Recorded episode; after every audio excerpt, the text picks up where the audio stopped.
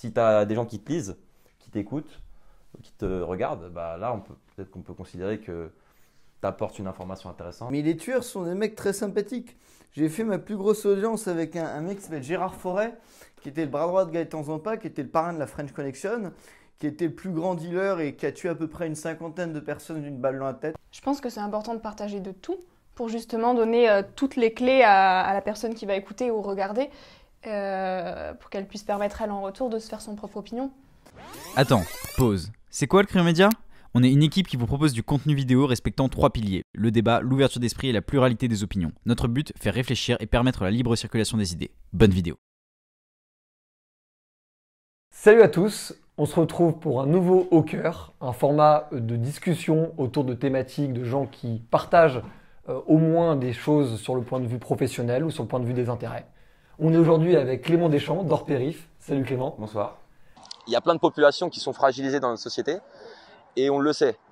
Mais plutôt que juste se contenter de dire regardez, il y a des problèmes, et ben moi mon idée c'est de dire regardez, il y a des problèmes, on les dénonce, mais on va aller à la rencontre de ceux qui se battent pour euh, qui se battent contre ces problèmes. C'est vraiment ça Orpérif en fait. On est avec Simon Collin de la chaîne Les Clochards Célestes. Bonsoir. Alors c'est absolument incroyable puisque les médias écrivent Jospin humilié par une ingénue insensible à sa puissance virile, Fabius ridiculisé par une effrontée souriante, Strauss-Kahn renvoyé dans la grisaille par une talentueuse néophyte. Qu'est-ce qui s'est passé à ce Mais où est-ce que vous avez retrouvé ces phrases ah, J'ai retrouvé ça des phrases dans, votre, dans une biographie qui avait été écrite sur vous. Ah ouais parce que je, je les ai je, je, les redécouvre en vous écoutant. Comme je connaissais pas. On connaît mieux votre vie que vous, c'est ça. Et on est avec Victoria de la chaîne Nouvel Oeil. Bonsoir Victoria. Bonsoir, bonsoir à tous. Et je vous souhaite la bienvenue sur Nouvel Oeil, le podcast qui s'adresse à ma génération, les millennials. À travers des discussions, je vous invite donc à emprunter un nouvel œil, celui d'une personnalité ou d'une personne inconnue du grand public. Merci de nous retrouver pour cette émission. Et euh, du coup, on va se poser quelques questions. Ce sont tous des intervieweurs, des gens qui donnent la parole à des gens qu'ils estiment inspirants, qu'ils estiment avoir quelque chose à raconter. Donc du coup, on s'est dit peut-être que eux-mêmes avaient surtout d'abord et avant tout quelque chose à raconter pour avoir eu cette envie de donner la parole à différentes personnalités, euh, généralement hautes en couleur et porteuses également de projets. Donc on va commencer avec cette, euh, cette première question, c'est qu'est-ce qui vous a motivé dans la volonté de donner la parole aux gens et d'en fait en créer une audience autour de thématiques généralement similaires? Moi, je pense que ce qui m'a motivé, c'est euh, ce besoin de partage et de transmission euh, qu'on a tendance peut-être à oublier aujourd'hui. Euh, au milieu de tous ces réseaux sociaux, toutes ces informations qui nous arrivent dans tous les sens, c'est parfois difficile de trouver des repères.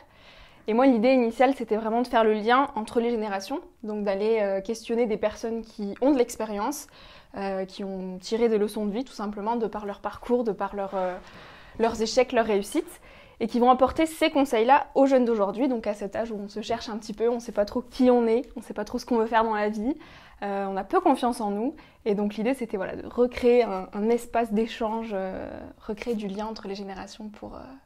Donc réussir à cibler quelques leaders pour justement une génération plus jeune. pas spécialement des leaders, mais des parcours euh, très hétéroclites dans plein de milieux différents, de personnes qui ont eu cette particularité d'avoir osé à un moment donné dans leur vie, oser faire quelque chose de différent, qui soit un peu sorti des sentiers battus, euh, qu'on n'a pas l'habitude de voir, tu sais, les parcours bien rangés, bien lisses, euh, pour insuffler justement voilà, des vagues de positivisme, d'audace auprès des jeunes, pour leur dire allez-y, vous, c'est possible, on vous dit qu'il faut cocher telle case, telle case, mais il y a plein de parcours différents qui existent. Et ce que vous croyez être vrai aujourd'hui, ben, on peut constater que peut-être que dans 20 ans, ce ne sera pas du tout la même chose, vous n'aurez pas du tout cette même vision-là.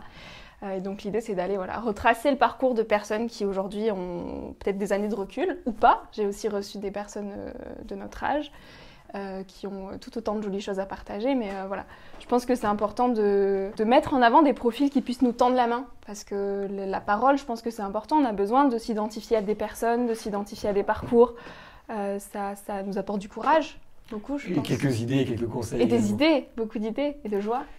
Non, moi, c'est parti de l'idée que la télévision de nos jours est atrocement chiante. C'est-à-dire qu'on avait dans les années 80, on avait des gens comme Ardisson, Jean Edernalier, le professeur Choron, on avait des gens qui étaient vraiment fous, qui avaient vraiment des idées, qui étaient vraiment créatifs, qui savaient faire des choses amusantes avec une vraie liberté de penser.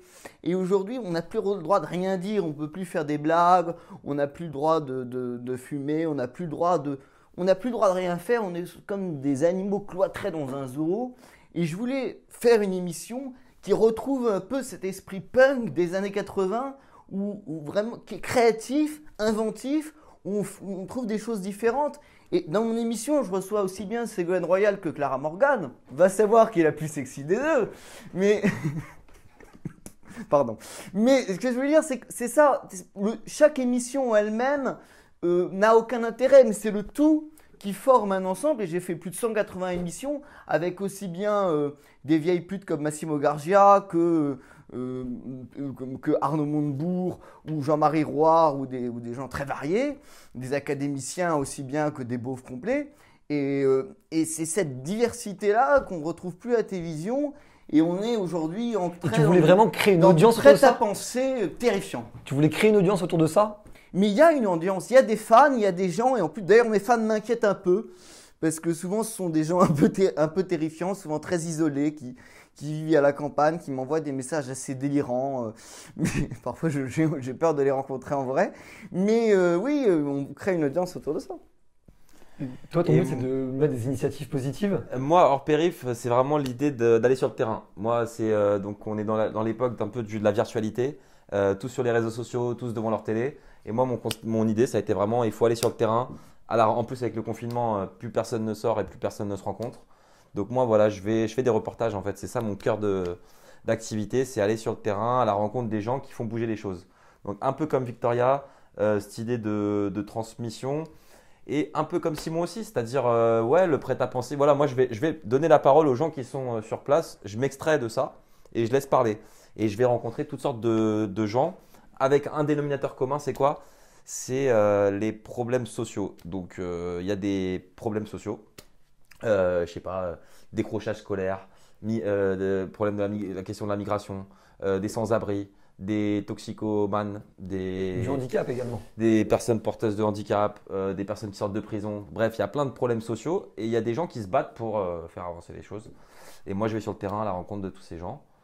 Voilà l'idée. Et le but, vraiment principalement, était de pouvoir mettre en avant ces initiatives, généralement associatives. Euh, le but, franchement, le but, c'est de faire du journalisme. C'est regarder, regarder ce qui se passe. Mais plutôt que juste se concentrer sur euh, ce qui va pas et dire regardez euh, le chômage, regardez la toxicomanie, regardez la prison, regardez ça va pas. Parce qu'il y a plein de choses qui vont pas. Mais c'est regarder, il y a une réalité sociale qui est dure, mais il y a des gens qui se battent. C'est ça en fait. Il y a des gens qui se battent et je vous les présente. C'est ça l'idée de, de base. Juste pour, pour, pour garder le sourire en fait. Et pour, pour se dire vas-y, je me lève le matin, sinon, euh, bah, sinon on se ferait chier quoi. Oui, et puis sortir peut-être aussi de la, du, du- du- souvent du- du- de la critique qu'on fait, euh, notamment de la banlieue, sur beaucoup de choses très négatives qui en sortent, Ouais, beaucoup plus qu'en faire ressortir le positif. faire tomber les barrières et casser l'image qu'on a de la banlieue, de, euh, de plein de. Ouais, tous les préjugés. Et essayer d'aller sur le terrain et montrer qu'en fait, en réalité, on est tous euh, assez similaires. Euh, même si on est riche, pauvre, euh, noir, blanc, euh, issu de banlieue ou de Paris, on a tous à peu près. on est tous des êtres humains, on a tous à peu près les mêmes problématiques, finalement. Moi, je me trouve très discriminé. A Gonzaï, je ne sais pas si vous connaissez ce média. Gonzaï, c'est un peu comme Vice ou comme Combini, qui a écrit un article à mon sujet qui s'appelle Le futur vient de cracher une glaire dégueulasse et elle s'appelle Simon Collin. Et il est écrit que je suis un sosie de Massimo Gargia avec la voix d'Arnaud Montebourg et le botox d'Emmanuel Béard. Ils ont dit que tu venais du futur. Et ils ont venu dit que je tuais mes invités. Ils ont dit de cette émission où les invités meurent souvent après l'émission. Mais C'est vrai que j'ai eu Bon, pas on mal espère qu'on va mourir. C'est euh, notre côté après, gérontophile, tu vois. notre- On aime bien les vieux, nous. Alors, euh, je reçois Régine, euh, qui est 80 Non, mais c'est la, question- c'est la question que j'allais poser justement. Comment tu, qu'est-ce qui fait que tu choisis tes invités? Quel est Ah le ben, Moi, critère? je choisis des invités qui ont un parcours de vie euh, incroyable, exceptionnel. Par exemple, on reçoit euh, Sandy, Régine, qui a 91 ans, qui a, fait- qui a créé la- le concept de la boîte de nuit dans le monde entier, qui a fait assurer ses jambes un million de dollars, qui a été là, qui a couché avec aussi bien Omar Sharif que euh, les, les plus grandes stars du monde. Et euh, c'est tr- faire ressortir ces parcours-là qui sont incroyables. C'est quoi incroyable pour toi? Désolée, je prends Non, mais t'as raison, t'as raison. t'as raison, c'est- chiantes, toi Non, non, mais je, suis curieuse de. C'est une vraie question, je suis Euh, d'accord. Non, moi je trouve, en tout cas, c'est des parcours qui sont amusants, étonnants, détonnants. Et aujourd'hui, les jeunes ont tendance à dire c'est pas notre époque, tu vois, je suis pas né. Ils s'intéressent pas tellement à, à- à- à- à ces gens-là et c'est dommage. Et pourquoi toi tu t'y intéresses? Parce que je suis gérontophile. parce que j'aime les vieux monsieur et les vieilles dames.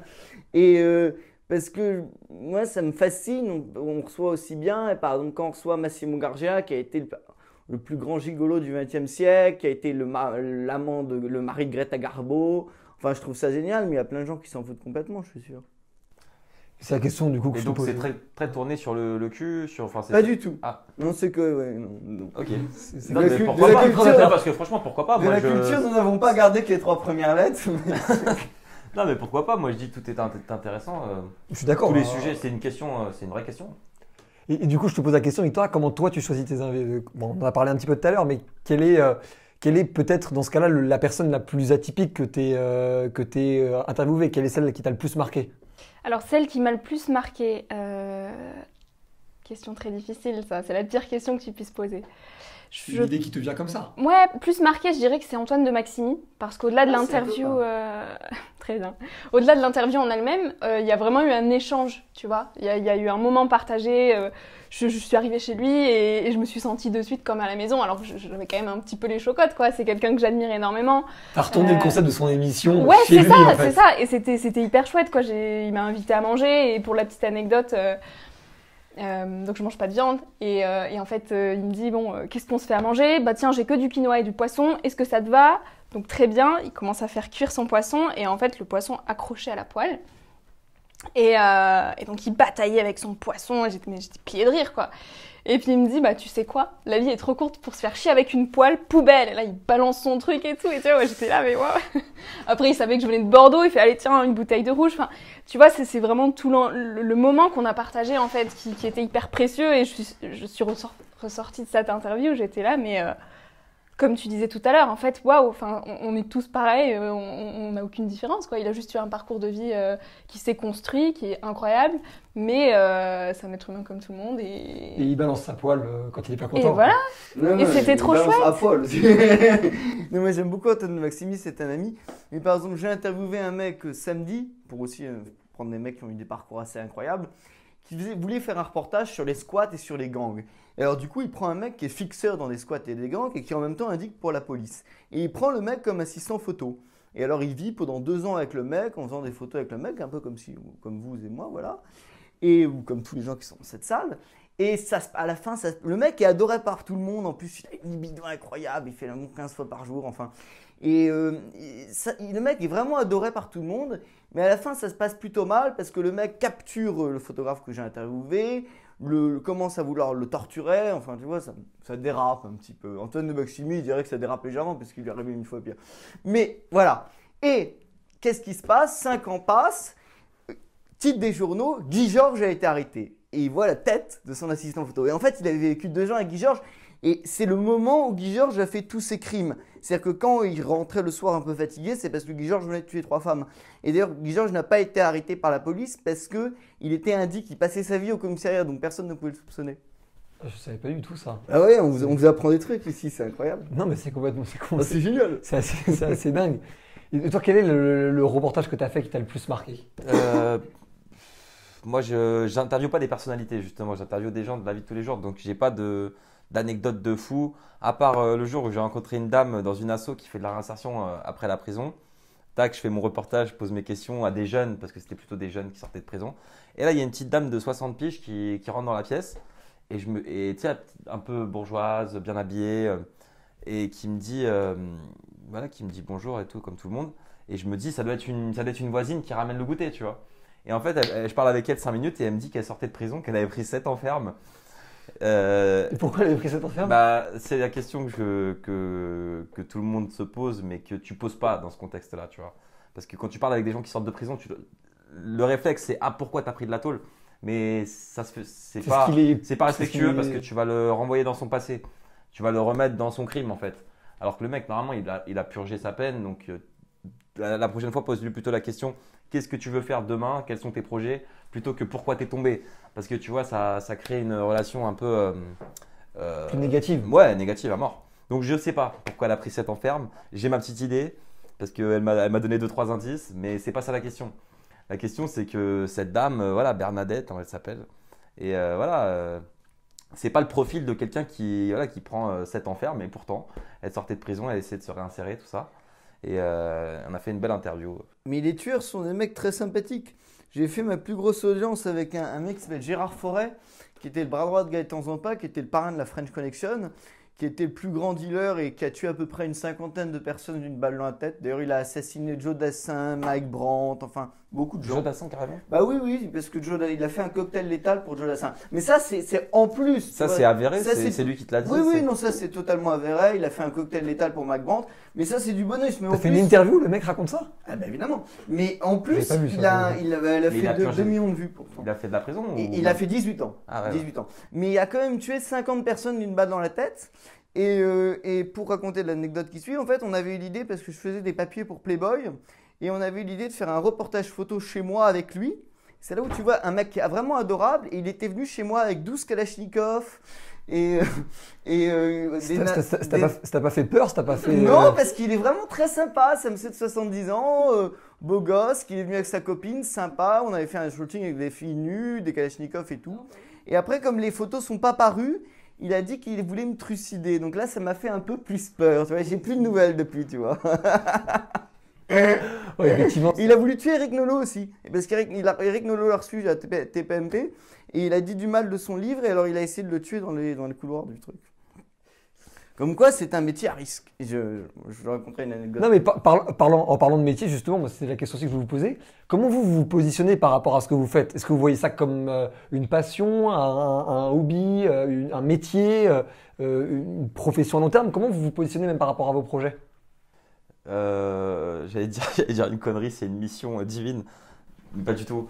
Euh, Ça pourrait être le C'est cas. très hein. beau et je suis- contemporain. Ça pourrait être le cas. c'est une mission.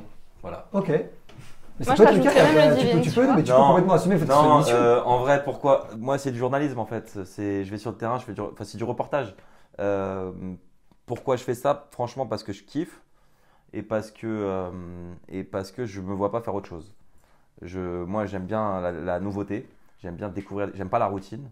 Et ce métier me permet de. Jamais retomber dans les mêmes choses. Quoi. Pourtant, il y a de la routine quand même, parce qu'au final, ça reste euh, voilà, des interviews. Des... Il y a une routine, mais quand même, il y a, il y a une découverte constante. Donc, euh, ouais, c'est un métier, ouais. Je dirais que c'est un métier. Si tu le fais, de toute façon, euh, une activité que tu fais euh, euh, 40, 50, 60 heures par semaine, c'est un métier, on va pas se mentir. Hein, c'est pas juste un hobby. Bah, moi, c'était une passion avant d'être un métier. C'est vraiment, j'ai mis, mis le doigt sur une réelle passion que je m'étais refoulée, je pense, pendant longtemps. Euh, j'ai mis du temps avant de me dire que c'était quand même du travail et que c'était du temps et de l'argent et donc potentiellement un métier. Je pense que quand il y a du temps, enfin, du temps, de l'argent, de l'énergie, ça coche potentiellement les cases euh, de ce qu'est un métier. Euh, donc aujourd'hui, j'en vis pas du tout. Ça reste une passion, ça reste du temps libre, ça reste, euh, ça reste de l'amour, de la joie, des, des belles rencontres parce que comme tu dis, c'est hyper enrichissant et, euh, et tu fais des rencontres juste qui te nourrissent personnellement, humainement. Donc moi, pour moi, quand tu dis mission divine, ouais, complètement. Mais je sais pas si tous les deux vous en vivez aujourd'hui. Moi, je suis encore étudiante, donc c'est vraiment un projet parallèle. Et tu veux en vivre? J'aimerais, dans l'idéal. Ouais, ouais, j'y réfléchis. Après, on verra. Pour le moment, je préfère garder ce truc de passion parce que j'ai peur que euh, si je me dis, ok, c'est un métier, changer ma manière de faire. Tu vois, j'ai peur d'être influencée par ça. Donc pour le moment, je me laisse un petit peu porter, mais je suis curieuse de savoir vous comment justement. Toi, je crois que tu as envie. Moi, absolument pas, j'ai jamais gagné un euro de ma vie. Ah ouais? Et j'ai jamais payé personne d'ailleurs. Mais. euh, Tu fais quoi à côté du coup? euh, Non, parce qu'une une chroniqueuse que j'avais virée m'avait dit qu'elle voulait me faire un procès pour travail dissimulé. Je lui ai dit, c'est bien parce que tu n'as jamais travaillé, c'était au grand jour. Donc nous, on fait du non-travail au grand jour. Mais quand euh, vous dites que c'est une mission divine, moi, ça me touche parce que une des émissions les plus fortes que j'ai faites, c'est un invité qui a fait une crise cardiaque pendant l'émission. Et ce qui était génial. Et ça, Il se passe des trucs de ouf, toi. ça m'a valu 4 pages. Ça m'a valu quatre pages dans le Figaro. C'était Nicolas Kerr, qui est un chanteur, euh, qui, qui est un réalisateur de films, qui fait des films avec Ariel Dombal, et qui est arrivé complètement défoncé sur le, dans l'émission. Et on l'a allongé sur le canapé et on l'a porté vers le, le fauteuil de l'émission. Et là, on a allumé les micros. Il s'est mis à pleurer, à se traîner par terre et tout. Et, on a quand même tout filmé. Et à la fin, il a fait une crise cardiaque. Et pourquoi t'as quand même publié la vidéo? J'ai publié la vidéo euh, bah, parce que c'était ma plus belle émission, c'est totalement surréaliste, c'était un vrai moment de télé. Aujourd'hui, on pourrait plus montrer ça à la télé, quoi.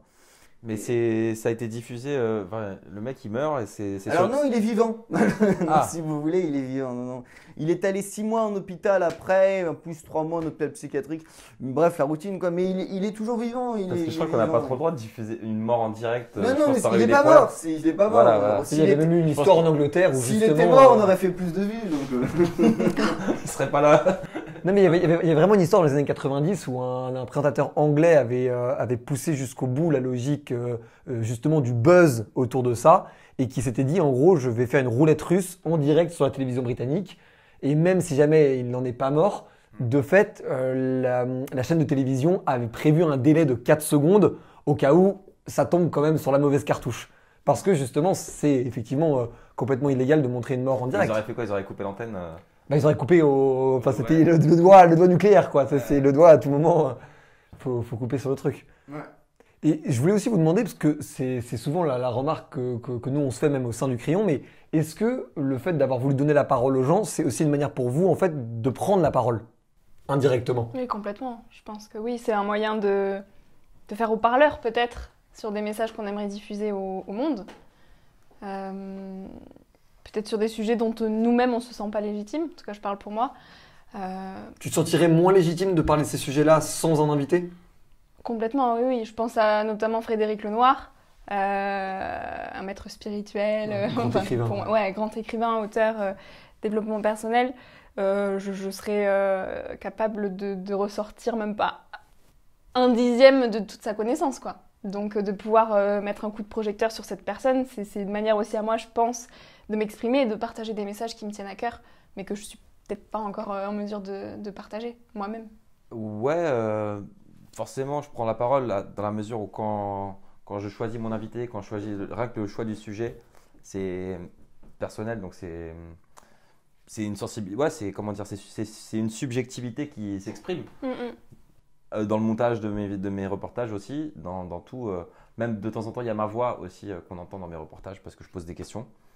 Et donc ouais, carrément, euh, c'est une façon de prendre la parole en fait, C'est ça, en la donnant. Mais exactement. Moi, je voulais me parler d'un truc, d'une affaire qui m'avait marqué. Mais Est-ce que toi, tu voudrais. Est-ce qu'à la base, tu as fait ton émission pour prendre la parole non, mais. Réponds à ma question, pas Simon. écouté ta question. Ma question, c'est est-ce qu'au final, tu as. Mais ma tu- réponse était bonne. même si elle Ta réponse était pas probablement question. bonne. Mais la question que je te pose, c'est est-ce que tu poses euh, des questions à tes invités? Est-ce que tu interviews des gens parce que toi, tu veux prendre la parole? Oui, évidemment. Enfin, c'est toujours une. Non, pas vraiment, parce que chaque interview des gens, je rentre dans l'univers de l'invité. Et en fait, une bonne interview, c'est une interview où tu arrives à te mettre finalement d'une sorte de, de, rentrer vraiment dans l'intimité de la personne et de, comprendre comment elle fonctionne. Donc, euh, tu, prends la parole avec elle.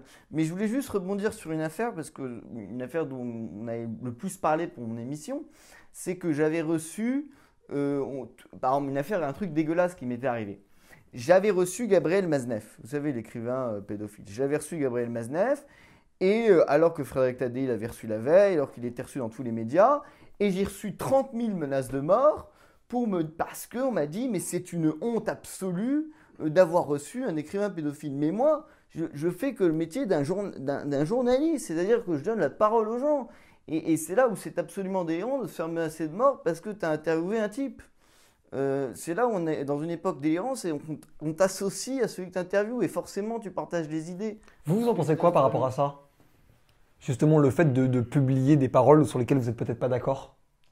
Je sais que c'est moins votre cas dans vos formats respectifs, mais nous, au crayon, effectivement, il y a beaucoup de gens qu'on interviewe avec lesquels on partage ni les idées ni les valeurs, et que c'est aussi une question qu'on se pose. Je pense que c'est important de partager de tout pour justement donner euh, toutes les clés à, à la personne qui va écouter ou regarder euh, pour qu'elle puisse permettre elle en retour de se faire son propre opinion. Après, moi, c'est vrai que personnellement, c'est toujours des personnes que je mets en avant qui sont complètement en accord avec mes valeurs. Après, il peut arriver que pendant l'interview, elles disent euh, une, deux ou trois phrases qui- avec lesquelles je suis pas spécialement d'accord. Mais, euh, mais Ça manière- t'arriverait jamais de couper ces phrases-là? Pas du tout, bah non. Ça fait partie de l'authenticité du sujet et puis c'est ça. Ouais, ouais, c'est du, c'est du, c'est c'est le cœur du, du truc quoi, qui peut permettre aux gens après de se forger leur propre euh, euh, opinion. Moi, je suis d'accord. Moi, je suis comme, euh, enfin, moi, je suis pour le dialogue. Je suis vraiment, je suis pour le dialogue. Euh, je pense que si on se parle, au bout les, les, les mensonges ou les gens qui se voilent la face vont finir par euh, être face à leur vérité. Donc, moi, je suis pour le dialogue. Après, il y a peut-être des fois où c'est pas constructif. Je sais pas.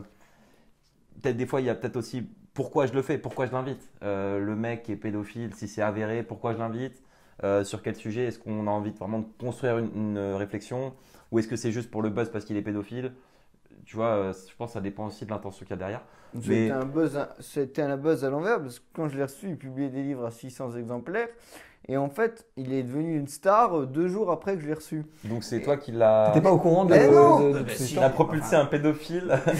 D'où ma question, c'est quoi pour toi quelqu'un d'incroyable d'un pédophile, une sta- on, fait une- on, a, on a créé une star. Bah non, mais c'est pas ça. Mais il y a eu ce qu'on appelle l'affaire Maznev. Il y a eu le livre qui est sorti sur lui. Mais euh, moi, quand je l'ai reçu, c'était un type totalement inconnu. Personne ici dans la salle aurait su qui c'était. Mais euh, après, il y a eu l'affaire Maznev. Il a fait la une de Libération, la une du New York Times. Et de fait, mon émission étant la seule interview qu'avec lui, la plus récente, avec celle de Tadei, mais ils l'ont pas prise. euh, mon, émission est passée partout sur toutes les télés du monde entier. En Uruguay, les gens pas Eindhoven qui me disaient qu'ils me voyaient à la télé. Sur les écrans géants à Genève, on voyait, on voyait mon émission. Mais c'est parce que c'est la dernière. Et il y a Libération qui a voulu faire une, une- une journaliste, qui soi-disant journaliste, qui s'appelle Ivan Trippenbach, qui a voulu faire un papier dégueulasse sur nous, sur moi, sur mon émission, qui était en gros, euh, parce que j'avais reçu Maznev, elle m'associe au réseau pédocriminel. Elle disait Simon Collin et les réseaux pédocriminels. C'était un titre comme ça. C'est les réseaux pédocriminels, Simon Collin, voilà. Et euh, on a tout fait pour que l'article paraisse pas, et on a dit, mais c'est dégueulasse, parce que c'est salir quelqu'un, ça va toute sa vie, ça va le suivre, enfin, c'est insupportable de faire ça. Et le seul truc qu'on a trouvé pour pas que l'article paraisse, et l'article n'est pas paru, c'est qu'on on a cherché toute la nuit, elle, elle y tenait à son, absolument à son article, elle s'est dit, j'ai fait un article génial. C'est là où, genre, moi, j'aime pas tellement les journalistes, je trouve souvent ils sont dégueulasses. Euh, le Mais seul pas, truc mais pas tous les journalistes dans la même le case non seul plus. truc qu'on a trouvé, le seul truc qu'on a trouvé, c'est de dire que j'étais mort. On l'a appelé à 7h du matin et on a dit écoutez, vous avez tellement voulu faire chier Simon Collin, il s'est suicidé. Euh, il est en ce moment en réanimation. et du coup, l'article n'est pas paru. Et le moment de ma mort était génial. Alors du coup, j'ai disparu pendant 10 jours. Je me souviens, on avait fait, la fête avec Hervé Villard, Nicoletta et tout. Et euh, il y a eu 10 jours où j'étais mort. Et après, on a dit, écoutez, il y a eu un miracle. Il, il, il s'est s'était pourtant bien suicidé, tu vois, le mec, et pourtant il, a, il est réanimé, tu vois. Et euh, voilà, bah, Ivan, si tu me vois, je suis toujours en vie, je t'emmerde. Oui, mais, mais pas tous les journalistes dans, dans la- dans la Non, non, mais. euh, On a- sont- on a l'exemple les- que les journalistes font il y a du bon travail aussi. Il y a beaucoup, beaucoup de raccourcis et de. de comment on appelle ça D'amalgames qui sont faits rapidement.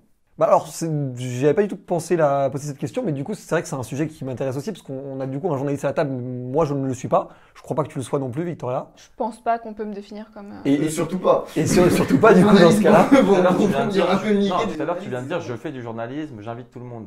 Tu l'as dit. Et au final, à partir du moment où tu organises une interview, où tu invites quelqu'un et tu l'interviews, Oui. euh, on s'en fout du terme. Est-ce que je, moi, personnellement, j'ai pas la carte de presse? Je m'en fous, euh, journaliste ou pas journaliste. Moi, j'écris des articles, je fais des vidéos, je prends la Bah, c'est ça, la parole et question. je donne la parole Voilà, euh, dans ça. les médias. Donc, quelque part, euh, appelle ça comme tu veux. Tu fais Tout à l'heure, tu- vrai que oui. tu- T'invites des gens, tu les interviews, tu leur donnes Et tu fais des Voilà. articles. Tu, tu l'as même toi-même dit tout à l'heure, tu as dit euh, euh, je, je fais du journalisme, je donne le journalisme, c'est donner la parole Oui, aux gens. non, non, bien sûr, mais je, je fais du journalisme, évidemment. Mais après, ne critique pas ta propre profession dans ce cas-là. oui, mais je fais ça comme un bénévole. Non, mais moi, vraiment, le- le- le- le- la question que je voulais poser sur le journalisme, c'est du coup, aujourd'hui, beaucoup de gens se posent la question, et nous y compris, sur toute la vague de youtubeurs. On peut même prendre l'exemple d'Hugo Décrypte, qui est euh, un peu la, la- la- la référence en termes de, de news neutre, euh, pour le coup.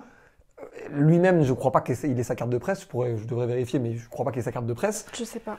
De fait, quelle est aujourd'hui la frontière, surtout pour notre génération, où ça se sépare de plus en plus euh, avec les réseaux sociaux? Qu'est-ce qui, qu'est-ce qui, est- qu'est-ce qui est aujourd'hui du journalisme? Moi, je viens de le dire, hein, je, vraiment, euh, à partir du moment où tu écris un article, t'es- t'es- ouais, on peut considérer que tu es journaliste, en fait. Il y a un moment donné. euh. En fait, il n'y a pas de juge. euh, Il n'y a pas besoin d'avoir la carte de presse pour être journaliste. Il y a plein de journalistes indépendants qui n'ont pas la carte de presse et qui, pourtant, qui, qui écrivent des articles et font des vidéos et font des podcasts en permanence et qui juste, ils n'ont pas la carte de presse. Donc, euh, je sais pas, je crois qu'il y a... C'est une profession qui n'est pas réglementée. Tu sais, c'est pas qu'un avocat, bah, il doit avoir le barreau. Un flic, il doit être assermenté. Un journaliste, euh, à partir du moment où tu prends une photo, tu la postes, quelque part, tu es journaliste. Donc il n'y a pas trop de. À mon avis, la seule reconnaissance, ça va être euh, bah, qui te lit, qui te suit et qui te valide en fait. Si tu as des gens qui te lisent, qui t'écoutent, qui te regardent, bah, là, on peut- peut-être qu'on peut considérer que tu apportes une information intéressante, donc tu es journaliste. Je comprends. Moi, c'est peut-être ça ma définition. après. peut-être le vecteur d'information également aussi. euh, Est-ce qu'on peut considérer qu'une interview est aussi un. Quel degré de- entre un reportage par exemple ou une interview sur le degré d'information qui sont transmises aussi? C'est dans les deux cas, c'est de l'information qui est transmise, c'est juste des formes différentes. Je pense qu'il y a plein de formes de journalisme euh, différentes. Euh, à partir du moment où on transmet de l'information, euh, pour moi, c'est du journalisme. Après, à des degrés différents, voilà, euh, forcément, euh, France 2, euh, c'est pas la même forme de journalisme que ce que tu fais. Euh, mais ça reste de l'information qu'on diffuse, quoi. Qu'est-ce que tu Je dis crois pas que ce soit l'objectif. Euh, si. enfin, non, non, justement, c'est l'inverse, même l'objectif inverse, tout à fait. Et on, je, voulais, je voulais terminer avec. euh, Ah, C'est déjà fini? On va faire quelques. On va faire un- J'avais encore 50 anecdotes à la con, moi. Allez, bah vas-y. T'en veux une dernière? Bah vas-y, non, une non, dernière. Non, non, non, continue, pose tes questions. Je t'interromps pas. Une, une- une- alors, dans ce cas, c'est la dernière question. Euh, euh, quelle est euh, la personne que vous voudriez voir au crayon euh, sur ce genre de thématique, que ce soit les intervieweurs, euh, le journalisme ou le fait de donner la parole Pascal à Pro. quelqu'un? Pascal Pro? Non, mais, Si on pouvait l'interviewer sur qu'est-ce que c'est qu'un journal. Bah, non, mais je déconne. mais pourquoi pas? Enfin, pourquoi pas Franchement, si vous avez Pascal Pro, je, je serais- ce serait marrant. Euh, t'es fan, t'es fan de- Non, tu, le connais? Je ne dirai rien, mais pourquoi Vas-y, bah, tu regarde peux des trucs dire. comme ça Je sais pas Non, pourquoi. non, je- je Parce que t'as toujours une boîte à surprise à. Il y a une boîte à- Non, non, oui. T'as peut-être une anecdote sur Pascal Pro Non, j'en ai, justement, j'en ai pas.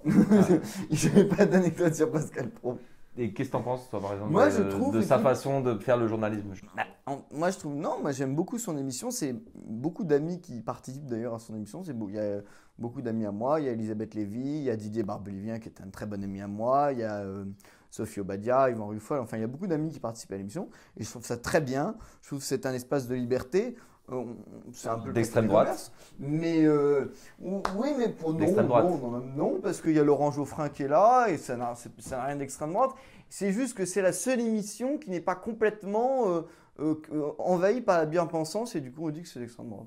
C'est pas vrai, je crois pas que Balance ton Moi, poste. j'ai ou- une amie qui a Balance ton poste, c'est la- alors il y a deux émissions, Balance ton poste, puisque Eric Nolot d'ailleurs est un ami, et euh, Pascal Pro, c'est les deux seuls. Toutes les autres émissions, c'est euh, quotidien. Je crois que quand même on peut pas dire qu'il n'y a pas une sorte de carcan idéologique euh, terrifiant. Oui, mais aujourd'hui, moi, je trouve que c'est la, la, la, la critique est un peu facile parce qu'il y a énormément de télévisions qui ont basculé dans quelque chose d'un peu anti-bien-pensant, on va dire. Et je pense que ce soit pas plus mal aussi parce que ça a peut-être rééquilibré euh, un, un trop gros. euh, une trop- Mais oui. bien-pensance, ça veut dire quoi bien-pensance Oui, Parce que je trouve que c'est un terme un peu fourre-tout pour dire ah oui, la parole euh, bien-pensance. Pour moi, c'est un peu, c'est un peu comme dire euh, complotiste ou euh, tu vois. Moi, je pense que c'est le retour du clivage gauche-droite. Qu'on soit. Bien-pensance, ça veut non mais vraiment, on peut revenir sur ce terme parce que tu l'as utilisé tout à l'heure. Pour toi, ça veut dire quoi la bien-pensance? Mais c'est pas ça, c'est que quand une émission de Pascal Pro, vous avez deux personnes, vous avez deux personnes, je sais pas, un journaliste de valeur actuelle, une personne de droite, et en face, vous avez genre Laurent Geoffrin et euh, une personne de gauche. Et du coup, on dit que c'est une émission d'extrême droite. C'est comme on dit que euh, Balance ton poste est une émission d'extrême droite parce que il y a euh, trois invités qui sont plus de droite. Bah, quand c'est le duel Bernard-Henri Lévy, Zemmour, là c'est pas le pluralisme vraiment Bah dans si, toute sa c'est du, splendeur. c'est- bah justement, c'est du pluralisme complètement. Et, et la différence, C'est quand c'est Macron-Le Pen, dans l'idée. C'est un pluralisme complet. Et qu- quand je regarde Quotidien ou C'est à vous ou JT de France 2, je vois pas ce pluralisme-là. Je te pose la question en ce cas sur quotidien. Euh, je, je regarde pas, mais pour le coup, quotidien, ils font attention aux faits. Je sais qu'ils ils vont sur le terrain, ils font des reportages et euh, il n'y a pas trop de- d'énormité, de, trucs faux. Je sais que CNews, c'est marrant, tu, on, parlait, on parle de CNews. Euh, moi, j'ai une amie qui a bossé là-bas et on lui a dit, euh, on lui a dit, écoute, euh, évite les faits parce qu'elle fait du, elle fait du découpage pour les réseaux sociaux, tu vois, les petits spots qui sont publiés. Et on lui a dit, évite tout ce qui est factuel et mets les opinions. Parce qu'ils savent très bien que tout ce qui est factuel qui sort sur moins réagir. c'est faux, c'est faux. Non, mais c'est ça fait moins réagir. non, mais c'est ouais, Ça bah, fait non- moins le non buzz. seulement ça fait, mais surtout c'est faux. C'est En moins fait, ils peuvent pas se permettre de relayer des trucs parce qu'en fait, c'est que que des fake news, que, que des trucs non sourcés. Donc euh, c'est un peu ça, c'est news. En Moi, fait, c'est- a Trump. En fait, c'est pareil, il balance des trucs comme ça. Non, il il y a justement dans toutes les autres émissions, par exemple quand on regarde Quotidien, on a l'impression de se prendre une leçon de morale d'être face à une dose de moraline insupportable de gens donneurs de leçons qui sont tous d'accord entre eux. Quand vous regardez quotidien, il n'y a personne qui est pour Trump. Il n'y a pas une personne qui a une voix un petit peu dissonante. Ils, ils- ils ont reçu Eugénie Bastier pour son, pour son livre. Je ne crois pas qu'on puisse Ils qualifier. l'ont reçu, oui. Bon, ils sont obligés de le recevoir une fois, hein, quelqu'un de droite. Mais quand ils font, quand le soir de l'élection, c'était Trump, l'homme qui a cassé l'Amérique. Enfin, c'est des reportages qui sont orientés. Si on avait une chaîne qui avait fait un reportage Trump, l'homme qui a sauvé l'Amérique, le lendemain, tout le monde aurait crié au scandale.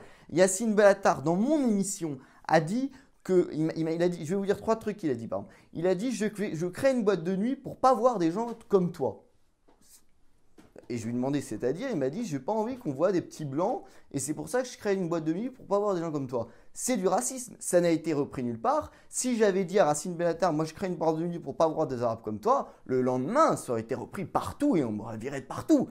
Mais là, comme c'est Yacine Bellatar, là il a le droit. Oui, mais peut-être que c'est parce que historiquement, euh, Yacine Bellatar a plus souvent eu de problèmes pour rentrer en boîte de nuit que toi.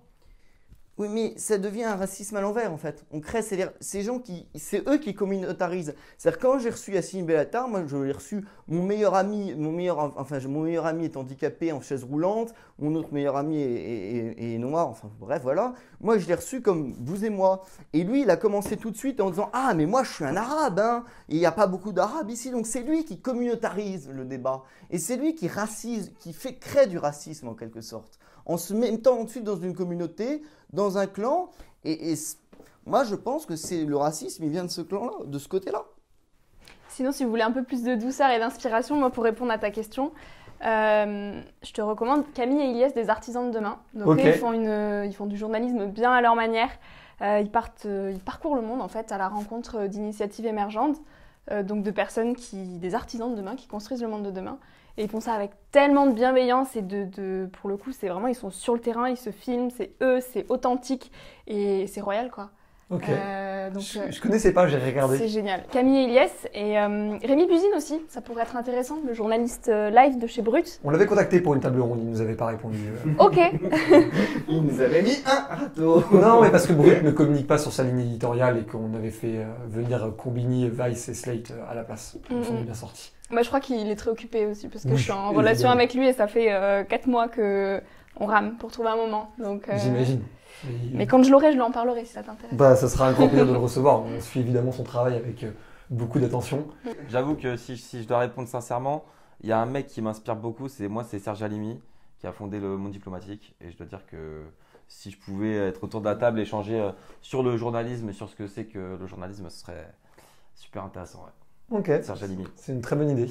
Moi, j'ai que des très mauvaises idées. Mais donne une Moi, très mauvaise idée. Tous mes, tous mes maîtres sont morts. Mes maîtres, c'était Jacques Vergès, Jean-Pierre Mocky, Jean Edernalier, le professeur Choron. Ils, ils sont tous morts. Souvent, ils sont morts assez jeunes d'ailleurs. Donc, euh, j'ai pas tellement d'idées. Merci beaucoup. Et ce serait qui la personne que tu rêverais de, Ah, bah, très bonne question. Bah, très bonne question. d'interviewer Alors, moi, j'ai des encore vivants. Il y a Olivier de Kersauzon. Qui est pour- Oh, ah oui, oui, je rêverais aussi. Ah, voilà, on est Ouais. d'accord. C'est qui Ah bah lui, tu t'entendrais bien avec lui, je pense. parce que C'est un peu le même euh, caractère. Qui c'est? C'est un, un grand, un marin. C'est le, le plus grand marin du XXe Ouais. siècle, un mec génial. euh, C'est, euh, bah, il y a Olivier Casson et il y a mes deux pères spirituels qui sont Thierry Ardisson et surtout Patrick Sébastien. Qui va sans doute venir dans l'émission. Alors Ardisson non, mais euh, Patrick euh, Sébastien c'est en négociation. Alors moi, je te piquerais bien Olivier de Kersauzon. Ah ouais. Mais non, Maxime. Edgar Morin aussi, j'aimerais beaucoup. Il est mort. Il est pas mort. Je crois qu'il est mort. Tout récemment Il est pas alors Non, pas encore. Arrête, c'est pas ça. non, non, non, non, il- il est- il est- Edgar Morin est mort Non, non, j'en suis sûr. Non, non, non. Mort, mort Ah oui, en plus, il retienne. Arrête, Non. Mais j'aurais été tellement triste, j'aurais pleuré sur le plateau là. hein, euh. J'ai pas de. Le sujet que t'as pas encore Moi, j'aimerais bien euh, interviewer Sarkozy. Ok.